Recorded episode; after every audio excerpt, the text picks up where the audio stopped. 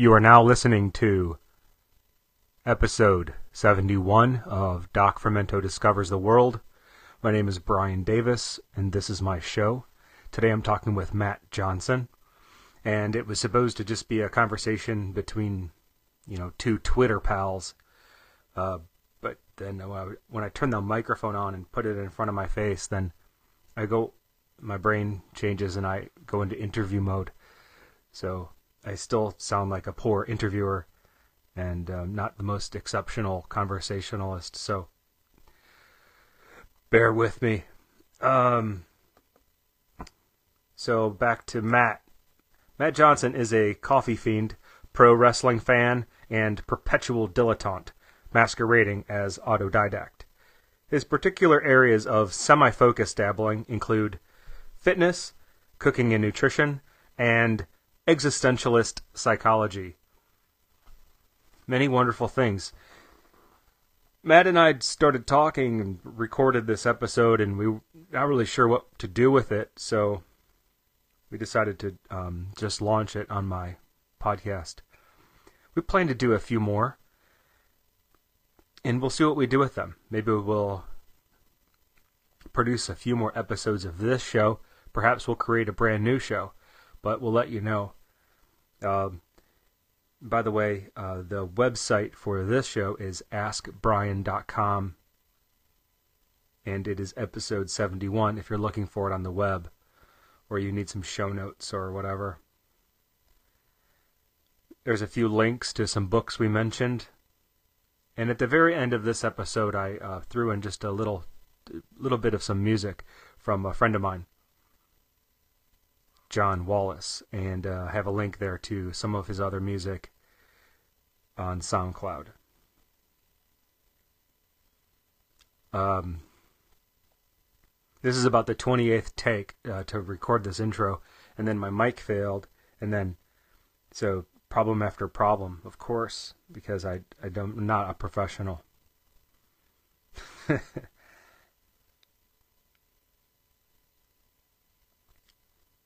so I really appreciate you listening, and I hope you enjoy this.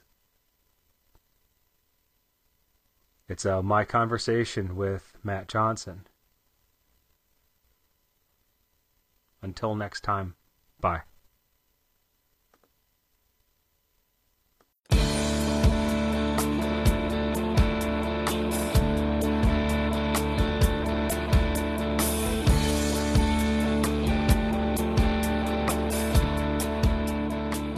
Standing up and I have the microphone kind of like above, at or above my mouth.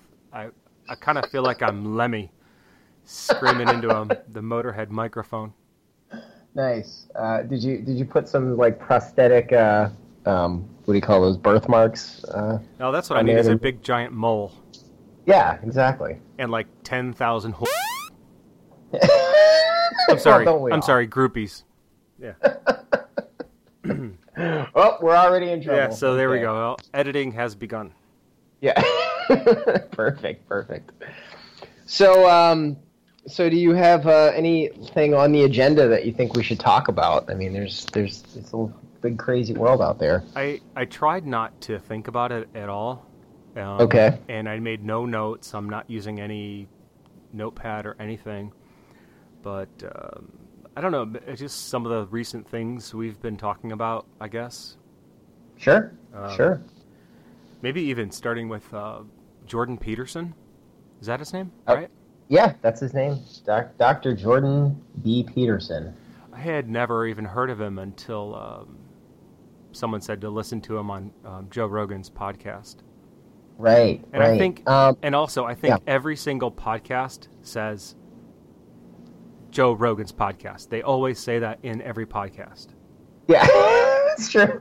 It, he's sort of like the. Uh, I've noticed that too. Like he's like the touchstone. Believe it or not. Like of all the entire podcasting world, sort of revolves around Joe Joe Rogan somehow. Oh yeah, um, for sure.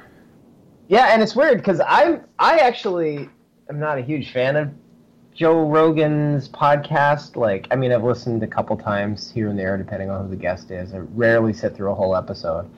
Um, and I actually checked out that episode because Jordan Peterson was on it. um, and uh, I actually I actually came away with it from it with a little bit more respect for Rogan as an interviewer too. Um, but I thought it was an interesting uh, interesting thing. How did you um, how did you get referred to, to checking it out? It was um, uh, Carnivore Gal on Twitter. Okay. She said, you know, listen to this and get your life in order, or what, however he said it in that. Uh, it was one of his memes about organizing your life. Yeah, yeah. Mm-hmm. And so I checked it out, I, and which is a funny coincidence because I had just recently asked um, folks to tell me like what's a good podcast to listen to, Mm-hmm. and you know I said and don't and don't say Joe Rogan because I- you don't please just don't say that. And then Right. everyone's like, you always ask, but then you have all these rules and stipulations. yeah, I know. I'm yeah, I'm the guy that doesn't want to be helped. Right. Right. Right. So yeah, well, at, at that same time, then uh, she mentioned that episode. I checked it out, and I found that it actually got really good at the end. It, Mm-hmm. was, it was the best part. Oh yeah, yeah, I agree. I agree 100%. Um, and because, you know, and, and you hadn't really heard of him before that, um, but obviously his current controversy has sort of rocketed him uh, to a higher degree of visibility. Um, and I guess, you know, I, get- I, that is what it is. Uh, it's almost a shame in a way. It's like, um, you know, the guy just, uh, as far as I'm concerned, he has so much to offer um, that there's a. It's a, it's a little weird that this is the issue that somehow became his his um, his kind of being thrust into a larger audience. You know. Yeah, yeah. And that issue is Oh yes, because we're on a podcast. We should be talking for our the benefits of our listeners, shouldn't we? Yeah, you have Um, to speak to the audience, or you could. Yeah, the audience is a fiction, and and yet they Mhm. would at least need to know what it is we're referring to. Yeah, yeah, that seems like a, reasonable request from our fictional audience. Um, yeah, so we were talking about the fact that uh, Dr. Jordan Peterson has attracted some um, attention recently for going on the record uh, in opposition to a proposed legislation in Canada called Bill C-16 that um, makes changes to the criminal code, I believe, to uh, add uh, certain classes of hate speech uh, including, um, or I guess it adds um, gender identity and gender expression to, as protected classes, and there's some, um, in Dr. Peterson's opinion, fuzzy verbiage surrounding um, what people are expected to say. Uh, to be in compliance with this uh, and what could constitute hate speech, and he's he's raised some objections, and there's been some uh, quite a bit of controversy both in the United States and in Canada uh, following this. Yeah. So you're what we have here is um, legislation um, regarding um, communication with with other people at a much faster clip than say our evolutionary, you know, the evolutionary grammar change. The, our Right. our language's natural ability to change over time, and instead they just in, insert some legislation. Um, so even if I didn't have an opinion, whether it was right or wrong, it just seems um, it's a little quick.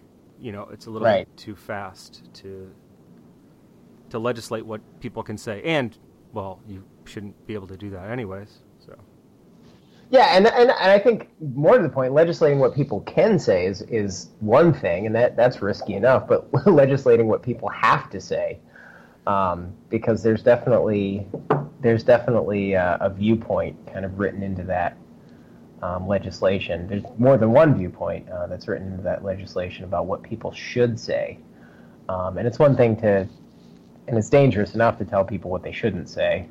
so now this Um, is but- it's this is compelling or commanding someone to say something specific. Right, whether they agree with it or not, um, whether they whether it supports their own particular view of the world, right or wrong, um, having the arm of the state kind of involved in that is is very risky. Yeah. Yeah, they, they they just they reinvented newspeak and made it even more compellingly evil. Yeah, right. Because it wasn't evil enough the first time around, right? Yeah, it was just an idea, you know. it was just in a book, and now it's real and even even more bizarre than predicted. Yeah, yeah. Uh, that is, um, yeah, that is that is sort of an interesting thing. Um, we're seeing now a lot of these. This is actually another thing that I've gotten from from from Jordan Peterson's work, and I, I kind of um, done thinking about some of this, you know, because he, he kind of sends you off into these lines of thought to pursue, and and um,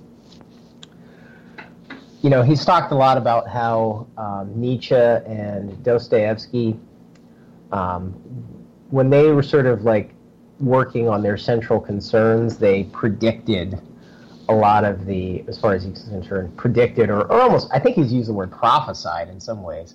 Um, some of the things that, some of the terrible things that happened in the 20th century, um, you know, following the, the, Russian Revolution and the rise of Nazi Germany.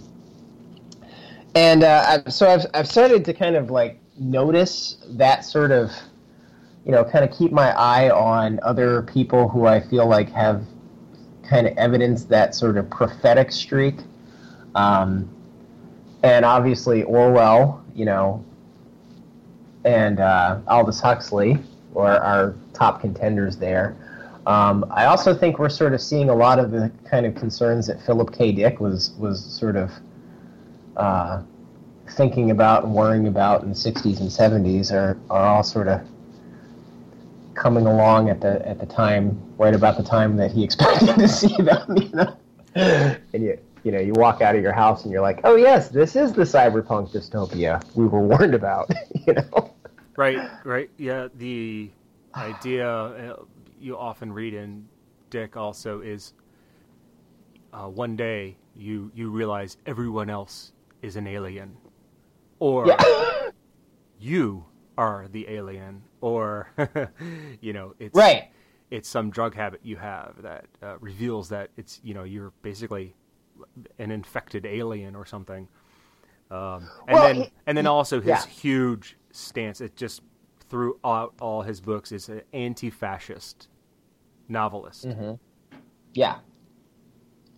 Well, and it, it, I think the thing, and I think kind of to what you're saying that I see is like by the time you wake up, like you're surrounded. you know. Oh, it's over. Yeah, yeah. Yeah, you the, know. And, the moment of and, awakening is that's it's that's the end of the story. Right. Right. Yeah. And there's and, no there's no hero. There's no there's no arc. you know. right. uh, this character has no arc. It's just uh, it, it's great because it breaks it, it, breaks the mold of uh, the classic stories. Yeah, yeah, he was he's a he's a he's a great great writer, um, and I, and I think a great thinker too. I think he you know he's probably driven a little little little crazy by some of this stuff, but that seems to be fairly common. Um, I think his craziness was uh, built in, uh, and then his drug use and the quality of his life um, helped fuel oh, yeah. and perpetuate uh, this this antagonizing view of the world. This this pain. right. Well, yeah, and, and you never know, I guess, how much of that is like how much those two things are sort of participating in a dance where they're they're driving each other. You know. Sure, of course. So, um, so yeah, uh, that's uh, that's our pessimistic take on this uh, on 2017 here. Um, but I think also um, one of the things that I have really appreciated about Jordan Peterson is, um, and this is going back before all of this this controversy came out. Um, you know, I think he's worth listening to because I think he does a really good job of taking very, very high level, very, very abstract concepts um, and then always anchoring them to okay, but what do you do about this right now in your own life? You know? How does this change how you like load and unload the dishwasher, or go to the grocery store, or talk to your your wife or your girlfriend or your husband or, or whatever? Um, and uh, I think one of the, the dangers in a society like we seem to be emerging into is that you know everybody's kind of waking up looking around saying like holy shit like what is going on here? And i think there's a there's a natural tendency to just go well this is completely out of control. Um, i can't be the hero in this story kind of like you were saying. And uh, now i guess we just you know you know go and uh, whatever hide hide in the basement or or just you know just keep kind of going along with things as as as much as they can. Um, and i think that that sort of like personal personal surrender to powerlessness which you know um, i guess I'll, I'll go ahead and say that is extremely intoxicating and tempting to me personally. Like that is, you know, if I have to look back on my life and, and think about, you know, what are what are the kind of things that can undo me, like the idea, like, oh well, we're fucked. There's nothing I can do about this. Mm-hmm. That's a very, that's a very, um, you know, that it's kind of got its own siren song to it. Um, so I think that a lot of the stuff that Dr. Peterson kind of puts out in his lectures and and, and, and so forth, um, kind of serves as a little bit of an antidote to that. At least I found. Um, to kind of help me sort of say, okay, well, you know, there's always something I can do. It's kind of that like Viktor Frankl idea. Like I can sort of change how my attitude is about this. And maybe, you know, it's not just like, oh, I'm changing my attitude and isn't that great? It's it's you know, that can be kind of manifested in in act, actions and words and deeds that, you know, mm-hmm. who knows how how how valuable they can end up being. Yeah, the, he mentions Rumsfeld's famous known knowns, known unknowns, yes. unknown unknowns. Um, so you have your known knowns, and you know you have your life, your family, and uh, he does. He he really does a really great job of coaching you through that, um, about how to just manage your daily, and then to move forward from there. And then what I found most compelling was his um, self-authoring program. Mm-hmm. And what I really found most fascinating about it was that it starts with a past program about dealing with your past in order to get to today. Mm-hmm. In order to even just get to zero, is dealing with all the past demons. And it's great because it that completely ties in with so much that I've read in the past, whether it be um, NLP, uh, neuro mm-hmm. linguistic programming, um, or GTD, getting things done.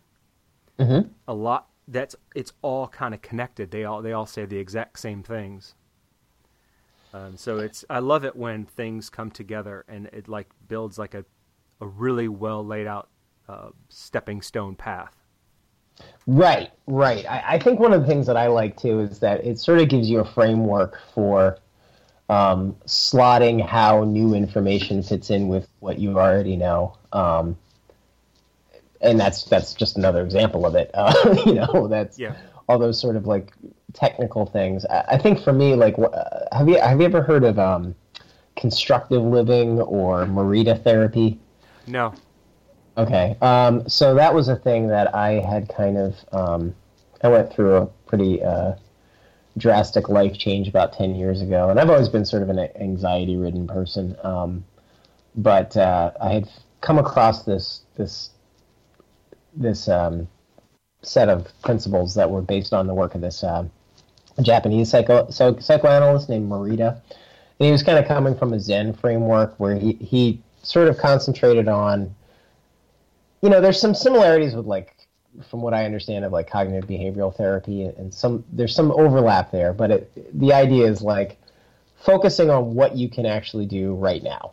Like, don't worry about how you feel about it or any of that stuff. But like, you know, what can you actually do right now? You know, and, and not so much worried about your feelings and your thoughts and all the kind of take things that you can tangle up with. and um, I did find that very helpful for a while to kind of put put that into into um, into practice, and I still sort of um, I think it's a very helpful thing when you start to kind of get a little overwhelmed uh, to be able to do that. Um, I appreciated kind of learning a little bit more about um, some of the stuff that Dr. Peterson puts out because I do think there is kind of a place, like you were saying, to sort of to understand your underlying motivations, to understand your history. Um, you know, if there are things that are still bothering you in the past, it's because you haven't you still haven't figured out what to do about them, and you're just delaying that that figuring out. And they're, yeah, they're, yeah, and I guarantee, bothering. I guarantee those things are there. I mean, if Right. they're if they're not there, I what the hell kind of person are you? I, I have no idea, but there there's something there. Yeah, yeah. Yeah. Um, what was I thinking of? Um, dealing with past past pain. Mm. Oh yeah. Okay. So it's an idea from um, the Getting Things Done program. Are you familiar with that? Um, not in great detail, but I, I kind of know a little bit about it. Yeah, basically, he says uh, one thing is here, here's an example. I think I'm pretty much uh, loosely taking it straight from the program. Is let's say you have a refrigerator in your garage and you've needed to get rid of that thing for a long time. And you know all you have to do is just get rid of the refrigerator. And you walk by it every day. And it pings you. It literally pings your conscious mind every time you see the thing Right. and it's right. a pain. It's it's a pain on you, Uh-huh. and you can't just move the refrigerator. For one, it most likely takes two people. It most likely takes a truck. You probably have mm-hmm. other stuff in the way of it. So there's this whole shit pile of stuff involved in this simple task. And his other point is that anything that's pinging you, it's in your subconscious mind and it pings you forever. Right. The subconscious mind has no concept of time. Even if you were to say to yourself, I'm not going to deal with that refrigerator for six months. The next day you walk out and see it, ping, you're Mhm. you're screwed. It, it it just hit you again. You can't actually put that forward in your mind. The subconscious mind has no uh, time. And then that's very serious if you have past trauma that you haven't dealt with. Say you had a child that died in your car or something, you know, Right, uh, that right. you're aware of, and you never really properly put that in its place. Then anytime that memory comes up, it's as if it just happened, Mm. minus just a little bit, but still horrific. right. And so you really got to put these past pains or even this stupid refrigerator in in its place. Yeah, you know, I, I hadn't heard that story um, before, uh, the getting things done story, but that's that's that is really um, that is a really good illustration of it. Have Have you heard um, Have you heard Dr. Peterson's uh, Jordan Peterson's uh, recounting of the the little dragon story? Have you heard that one? Oh, it, it is so fantastic. Although it takes him about three hours to tell a four minute story. right, But- you know, but I but- think it's great. the first time around, I'm like, oh, dude, just tell the story. But then upon reflection, I'm like, you know what? All, everything he added, it, was there for a reason. He has a lot Right. to tell. And he's really trying to weave everything into this story to help guide you forward. Mm-hmm. But And, that uh, you dragon know- story is fantastic. Yeah. Yeah, it's um. So it's uh, it's called. There's no such thing as a dragon, and I unfortunately cannot remember the author's name off the top of my head. Um, but it's yeah, it's a fantastic story. Even if you just read it without um without Jordan Peterson's uh, interlocutions with it, although think- they're I think he was claiming it's one of the oldest fables or tales. yeah, I, I Maybe think not in that form, but that story, that right. I that think he's kind of story. Right, I think he's relating it to um, the Enuma Elish, the uh, the Sumerian story with Marduk, and kind of confronting a, a you know a dragon type thing, and and Mhm. Acknowledging that it is there and, and that how that sort of you know casts the net on it. I, I think that I think so. I, I think um, I think that's the the parallel. But yeah, that's that's a very very very old story. um, the thing I think is fascinating is you know I wonder um, you know because that story was written in the seventies I think. Um, so that guy may have been you know reading Carl Jung and Joseph Campbell and done that on purpose, but maybe not. You know, like I don't know the story, uh, and I wonder if that just kind of came up into his imagination, or or how that. Happened, yeah, you know? it's the same thing could be said for J.K. Rowling. Like, how much had she read? Uh, you know, where where, Right. did, where did the Harry Potter stories come from? And not just that the stories, but why are they so great? I mean, they're fantastically historically. I mean, they they use every meme every throughout history. You know. Mm-hmm. Mm-hmm. Yeah, and, and that's a, that's been a that's another thing that I've really kind of gotten a kick out of um, since I so I got turned on to Jordan Peterson about a year and a half ago, maybe, t- yeah, a little over that, and um, and again I was I was going through another kind of tough time at the time, and um, the uh, and so but I just kind of randomly clicked on it. Like somebody put a link on Facebook, and it was like, okay, I'll check this out. I like this kind of stuff. Um, and I listened to him tell that three-hour dragon story, and I really kind of, I was like, okay, yeah, there's something to this. And I ended up watching like all of his 2015 Maps of Meaning class, and um, but but the thing that I, you know, like, and it helped a lot. There, uh, you know, I won't go into all the details really, but it, it helped me a lot.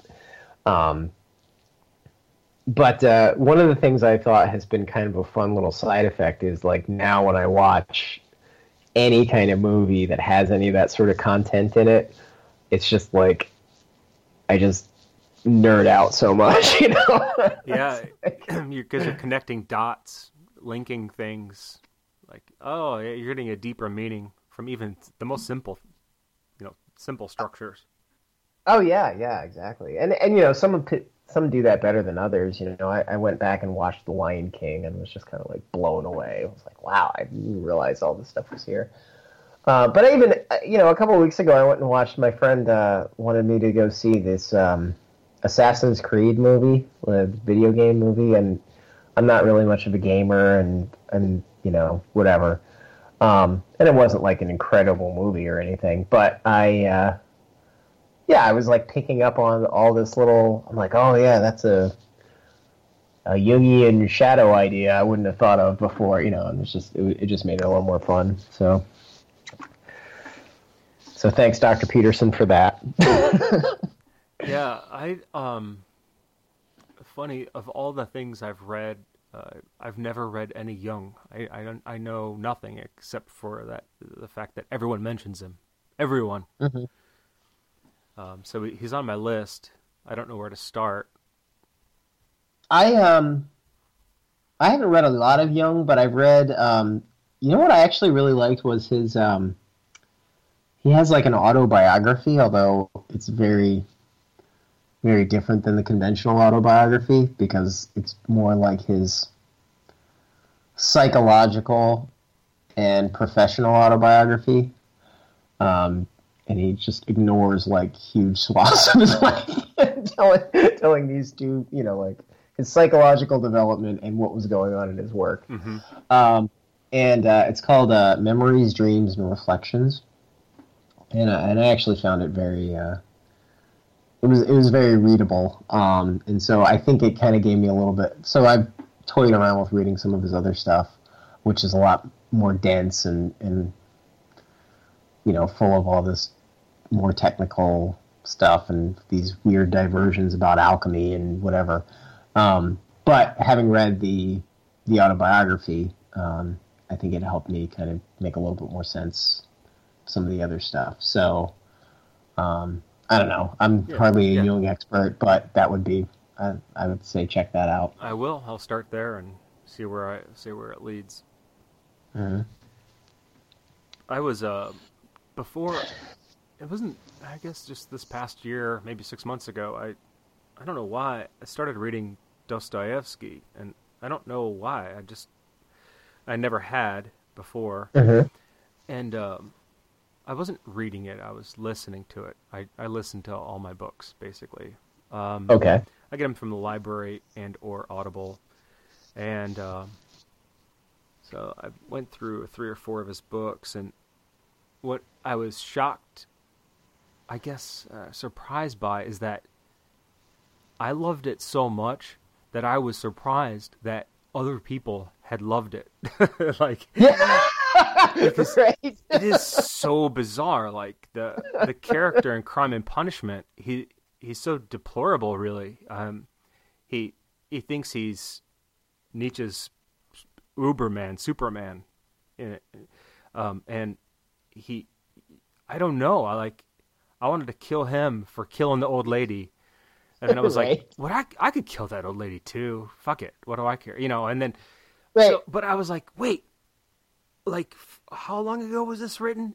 And it's still around, and people love this. It kind of blows my mind. Like that. I don't know. I felt like it was written for m- me. Like it's so dark and perfect that it fit my brain. right. I can't believe other people love this too. Well, you know, that's kind of a weird thing too. Um, you know, from some of this this exploration, I, I've kind of, you know, I've been sort of like studying myself a little bit, you know, as as you do, and I guess I and I, I think you are probably like this too. Just my sense of this that we probably have always been a little bit like that, both of us, um, where we kind of just, you know, I can sit there and sort of watch my own brain doing crazy things and just say, well, that's fucking weird. What? Okay. Yeah, yeah. Go into You know? ob- observer mode while you're yeah, Yeah, parsing yeah. all out. Yeah. Yeah, and um, but I've sort of started, you know, kind of maybe having a little bit more ground under my feet to to make those observations and and know that stuff. Um, but I've been really fascinated by kind of two things, like how much I'm like other people in all these ways that I didn't realize before, and how much they're like me, and all these things that I thought I was uniquely odd and flawed and all these things with. And then all the other ways that I'm like not at all like anybody else that I know, you know. and it, it's a it's a weird kind of dichotomy, you know. Absolutely. Yeah, I remember reading a, a blog on that um, on Boing Boing one time, sometime long ago, about everyone thinks they're weird or unique or whatever, and you'll be shocked to discover, nah, not at all, really. Right, right. You have your own unique past, but um, just so much similarity between us. And then, Yeah, so well- when you see a any any little thing that's different about someone, it just becomes this glaring difference. You know, but right. Well, It's not. well, what do they say that we have like uh, seventy percent of our genetic material is the same as a banana or something like that? You know, like right. Right. you know.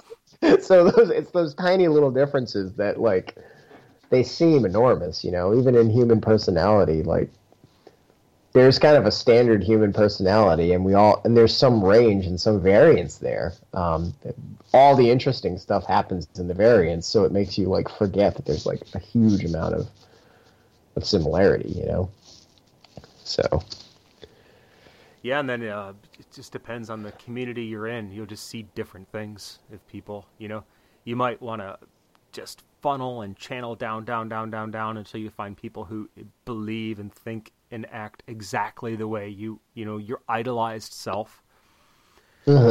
Um, and you can run yourself into trouble if you just have this like, if you were to follow or friend everyone on social media, uh, you know, it's just, it seems like it's just all hell and chaos, and everyone is totally batshit crazy.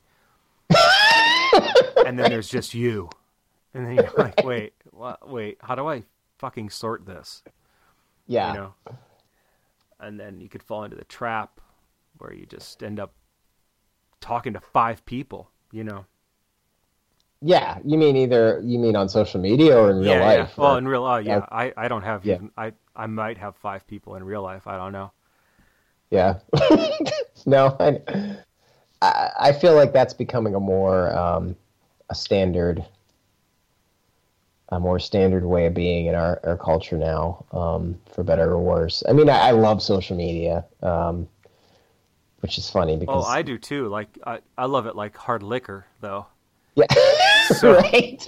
I mean, I, I'll get I'll get social media hangovers. You know, Uh-huh. I just go in and I just um I just lose myself, and then it's like the next day I'm like Jesus, you know, whoa, God, I better take a shower. I'm filthy. yeah, I was just thinking about this the other day um, because I saw um, what's her name? The uh, she's like this right wing. Uh, I don't know, kind of just.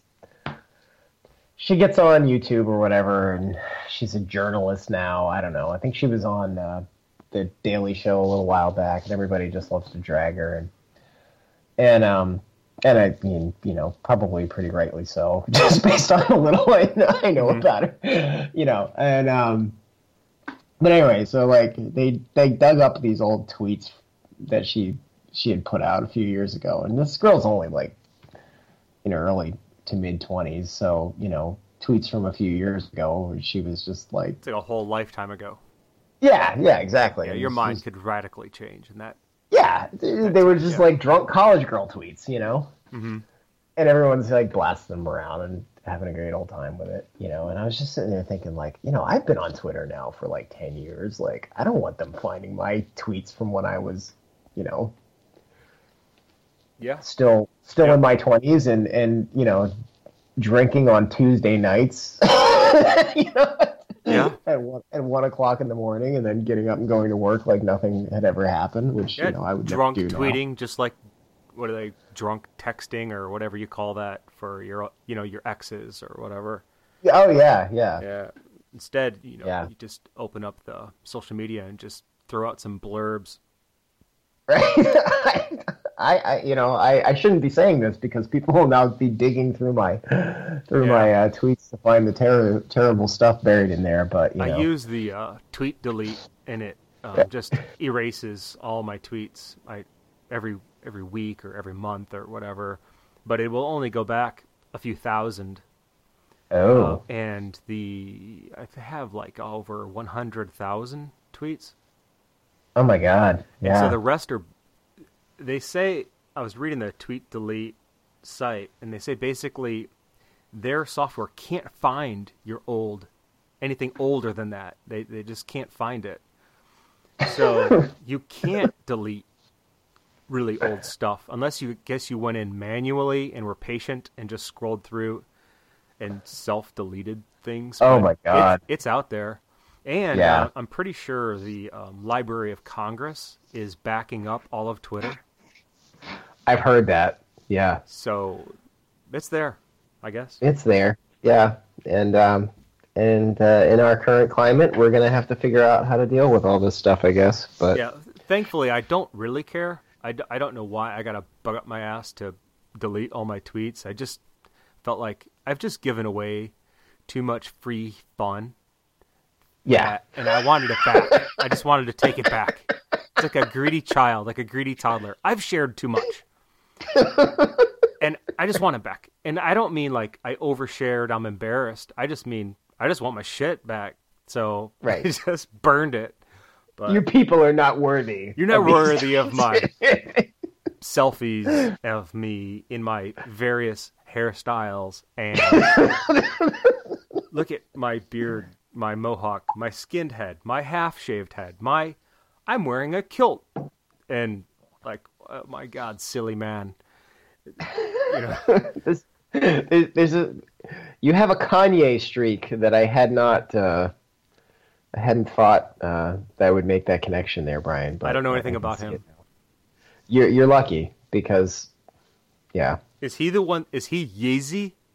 Or is that someone else? I- that that that's him. Yep. Okay. Yeah. Yeah. I don't So- know who's who and uh, I I know he's huge, but I don't know anything about him. Yeah. He's uh you know. t- No, I, I just think think the uh, that um, the parallel is the you know like putting out all the stuff and then we have to kind of like retract it, you know? like it's just it's too good. But I, I, I Yeah. can kind of understand. Yeah, I used to get Uh-huh. embarrassed, and that was the reason. And then uh, th- that disappeared some time ago, and now it's just like I said. I just wanted it to just go away.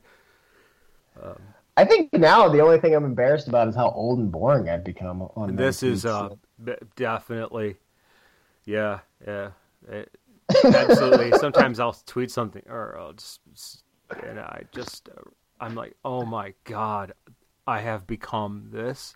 I, right. I am become death.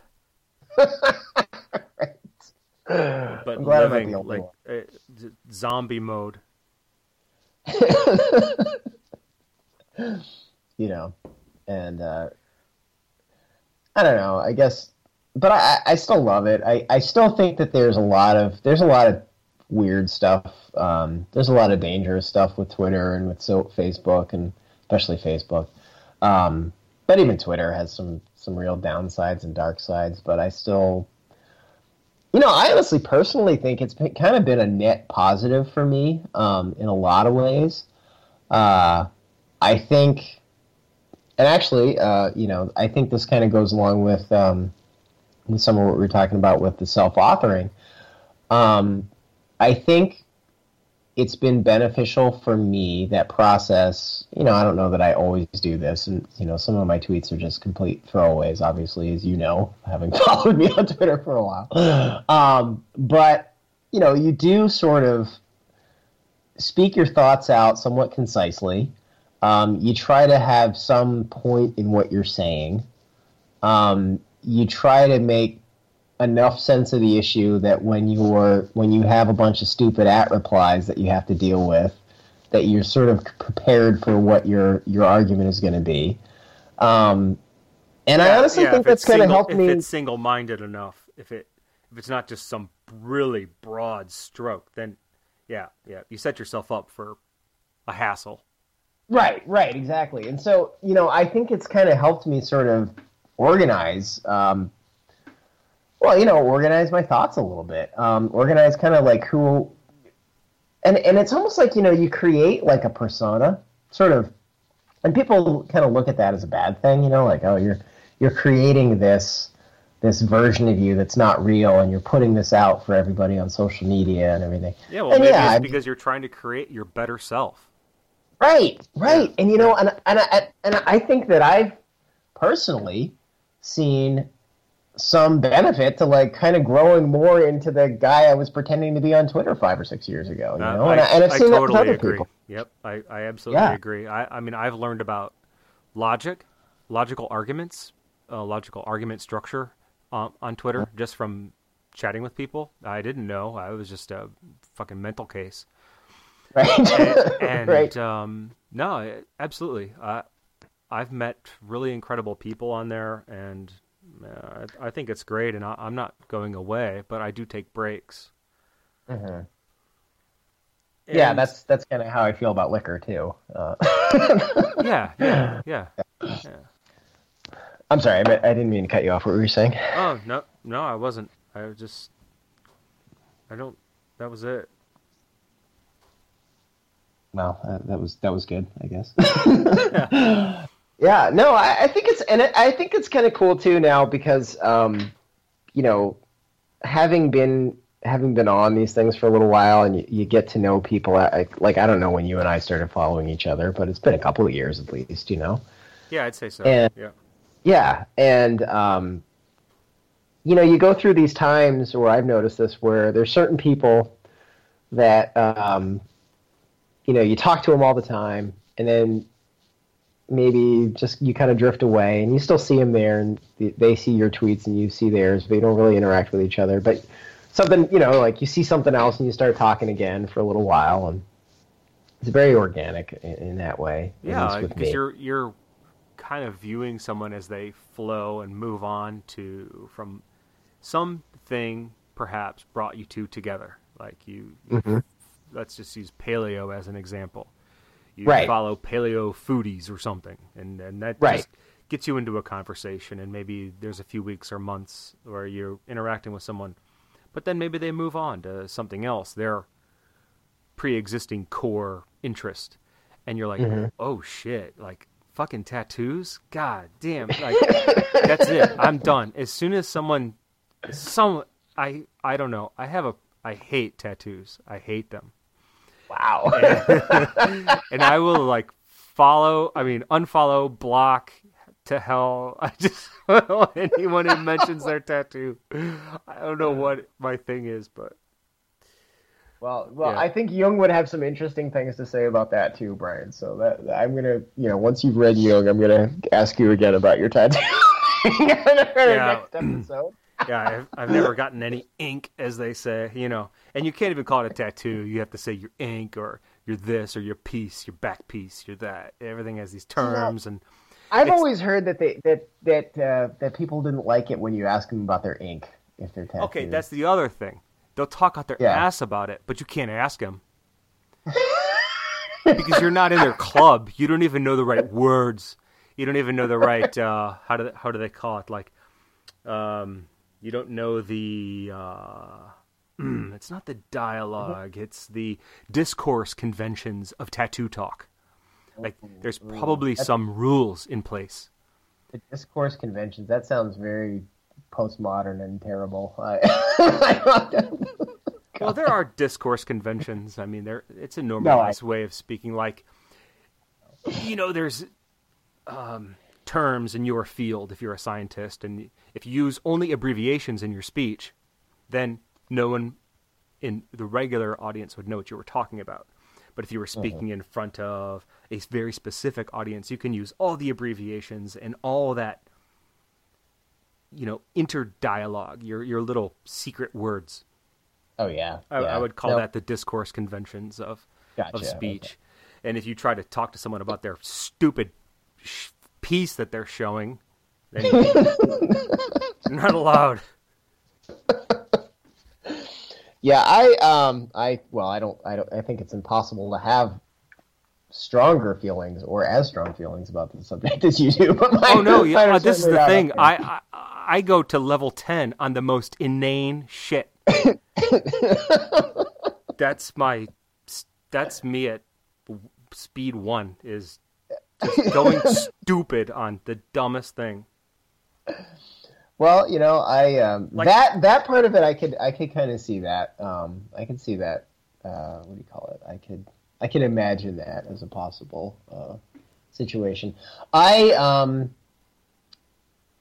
I don't think I go to level ten very often. Um, but when I do go to level ten, it is usually over something that other people would have apps like that would that like you said would qualify as the dumbest shit. Um and pe people have often sort of said that they, they they just don't see any warning behind it. Like they just don't understand. Like matt you're the most even keeled guy in the world and then and then i just you know i'm Yeah, you, you don't have flop. like you don't have the you don't have your like guard dogs personality out there like oh you're getting too close to the property line kind of thing. Yeah. It's just like oh shit they're on the property. Rah, rah, rah, you know. right right You need Yeah, some, I'm like, that, like- you need some subtle sirens and maybe some uh, lights out on the perimeter that's like warning, warning. Well, you know, sometimes I think I'm giving people warnings, and then I realize that, like, no, maybe I'm not. Like, I, you know, um, Or maybe you're just drawing arbitrary lines in the sand and people are just stumbling across them. that's another that's an unexplored possibility. That is that's entirely true.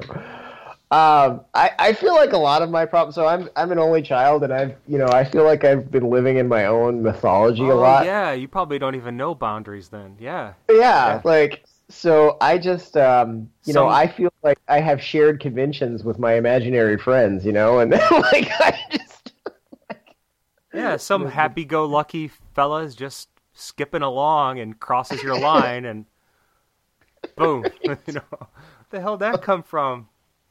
yeah. Wow, this is uh, this has been an illuminating conversation. I'm already like a lot of things. We were talking about putting the past in order. I'm like, oh shit, you know, like. Uh, Right? Uh, it, it happens. Um, yeah, the uh, so I, I think that's kind of another kind of fun thing about social media um, is just sort of seeing. I've always thought it was interesting to see as you kind of get to know somebody, and then, and I know you you've had the situation too, where you've met people that you met on social media in real life. Um, and I'm always kind of curious, or even like just what we're doing now, which is like talking. You know, we we've had Twitter conversations and, and text and so forth, but to actually sit down and have a conversation with somebody, um, I think it's funny where I'm always trying to kind of guess what you, you know you build up a picture of what somebody's like based on this like you know quarter inch sized avatar on your phone and like these things that they these little blurbs that they shoot out in 140 characters or less. Yeah, uh, to me, it's no different than a novel, where you are just you are making that story in your mind, you mm-hmm. know, and then except there's a real person behind the novel, you know, right? And yeah, then you meet them, and it's it can be difficult, you know, if they, they don't meet your expectations of. You know what they say? Like, uh, what does everyone say when they go to see the movie of the book that they love? Yeah, the book was better. Well, that's because right. you, made it in your mind. Of course, it's better. right, right. Yeah, of course, the book was better because you were the director, Absolutely. and so you made every every framing and every camera decision in your head without realizing it. Yeah, that's a really I like that analogy actually. I met some. Uh, so when I, this uh, last year, I went to the uh, AHS uh, Ancestral Health Symposium in Boulder, and um, I did it on a shoestring budget, and I actually raised money online, and I raised enough to go. But I stayed with Twitter friends there, people I'd oh. never met in real life. I basically lived with these people for a week, two different, two different families, and mm-hmm. um, only knowing. So the first family I went to, I only knew the wife mm-hmm. um, through Twitter, and and yet she has a husband and two kids and cats and you know chickens and all these things that don't fit out in, into the tweets all the time. Yeah, right? yeah. Um, and I like lived with them for I think three days or something, and it was just so fantastic. It was so great, and they were just they were so nice, and it was it was really fantastic. And then I stayed with another family where I only knew the husband I know know the wife, and they have two small children and a dog and this and that, and you know I stayed with them for a couple nights, and I'm like, man, this is again, this is just absolutely fantastic. It, it was so great to, you know, for one that they let me into their lives, and then two that I don't know, it just felt like, well, shit, this world does make sense. You know, I I don't know, it, right? Just staying with the families was um, as rewarding or fulfilling uh, or whatever as going to the conference itself. Mm-hmm. So, I know um, I, have I've met a I met a gal once who um, plays World of Warcraft, mm-hmm. like it's her life, and she took a year off of work and traveled the United States to meet all the people in real life that she knows on World of Warcraft. Oh my goodness! And she she she glows about it when she tells the story. She said it was the best, like the best time of her life was doing that. Yeah, yeah. That that sounds like a book idea there. You know, it's either that. Or, I mean, it's either that or you're delimbed and in a garbage can. You know, in a dumpster. right. And there's no book. Right. Some detective is writing a little blurb, uh, but that's it well, maybe you're not the one writing the book. Maybe the true crime writer comes comes by long later, and finds it's an interesting story. Yeah, right. right. Either way, you know. apparently this gal's 2,500 miles from home. Nobody knows why. oh my god. Yeah. Um, well, but you know what? I mean, yeah, there's risks and all that stuff, but I, I'm not really sure that they're any worse than what you meet from people in day to day life. I mean, I've met people that I thought were okay, and then once you get to know them, you're like, this person's a sociopath, and I don't want them involved in my life or whatever. Yeah, having based on whatever socially acceptable information they're presenting to you when you meet them. Yeah, and for me, I would have no perspective because I don't know what happens on World of Warcraft or how long you know people or what it is you talk about. So I have no idea how well she knew these people. But apparently, she must have known them really well because it met and or exceeded her expectations. So Yeah, I guess that's kind of like being in the ancestral health society that I'm a huge fan of. Is that whenever I Mhm. meet people there, it it really feels very tribal. Um, right. yeah, really, really great.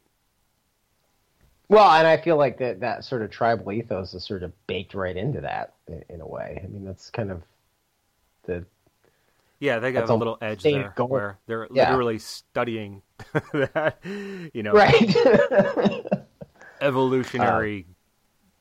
group culture, health, you know, all of society. So right. Right.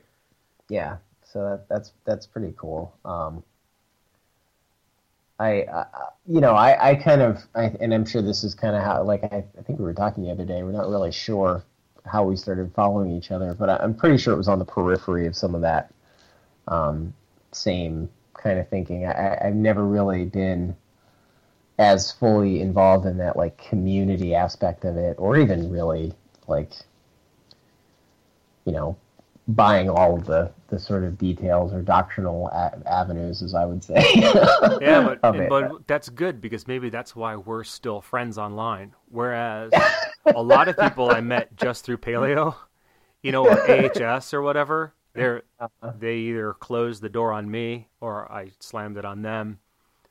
And then even there was a few people I was quite fond of who just seemed to have disappeared from my life. Um, I've even reached out this at the end of this past year.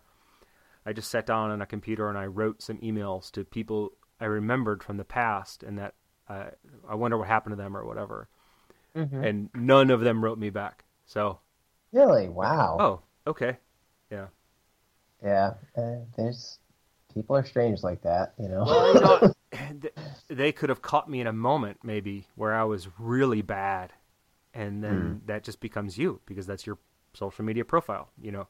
Right. Or maybe right, they just right. think I'm a boring turd, which is that's completely acceptable. Well, you know, it's like you, you you can't really you can't really like control what um and I, this is a thing that I, you know, catch myself trying to do all the time is control other people's perceptions of me. Um and it's just it's a dead end. There's like there's very little you can actually do about it. I mean, you can certainly influence it and you yeah, can you know they say blame the messenger if the message isn't received. So you're the messenger of yourself, you know, of your own story. So it's tough. It's not easy, you know. yeah. It's like But, I don't know. I have this like um, comedic, uh, this like compelling comedic um, need. Like, Mhm. um, I want everyone to basically adore me, and yet, and yet, uh, be awful about it. So you'd have to imagine like some angry comic, you know, kind of mentality. That, that's kind of Uh-huh. how I, how I operate. So what's nice is I use that as a filter. Like, I'm angry, blah blah blah. I fucking hate everything. Black, black, black, and death, and we're all dead. And then seven people start talking to you. You're like, oh Yeah. shit, this is great. I have a pre-selected. That's not an audience, but just it's like a great way to gather friends. yeah, we'll, we'll, we'll, see, we'll, we'll see how the long term efficacy of Yeah. uh, follow, Who wants to burn it all down? And then some people raise their hands, and you're like, all right, I'll talk to you five. yeah. rest of you, right. Go to Oh, hell. this will be my tribe. Yeah, Yeah, all the people united in our, you know, nihilistic. Uh... and then you find out that some of them actually want to do that. you're like, oh shit, no, is not what I meant. right. I was, I was, jo- it was a joke, guys. I was joking. Just just having fun.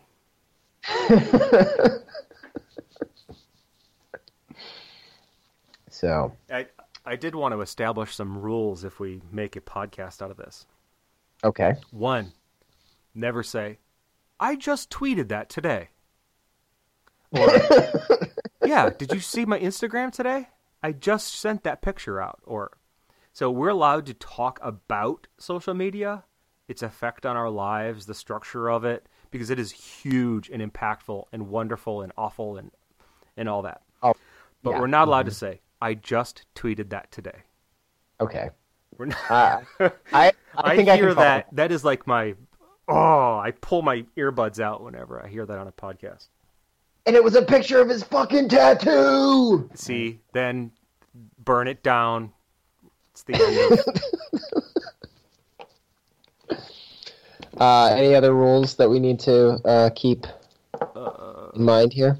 well, let's see. I'll have to write some legislation about Yeah. governing of speech, and then you must abide or go to podcast prison. Oh my god. No, I think uh, that was the only one on the top of my mind. Um, also, show intros. You never say. Um, you gotta. You gotta. Uh, what's what's the one they always say?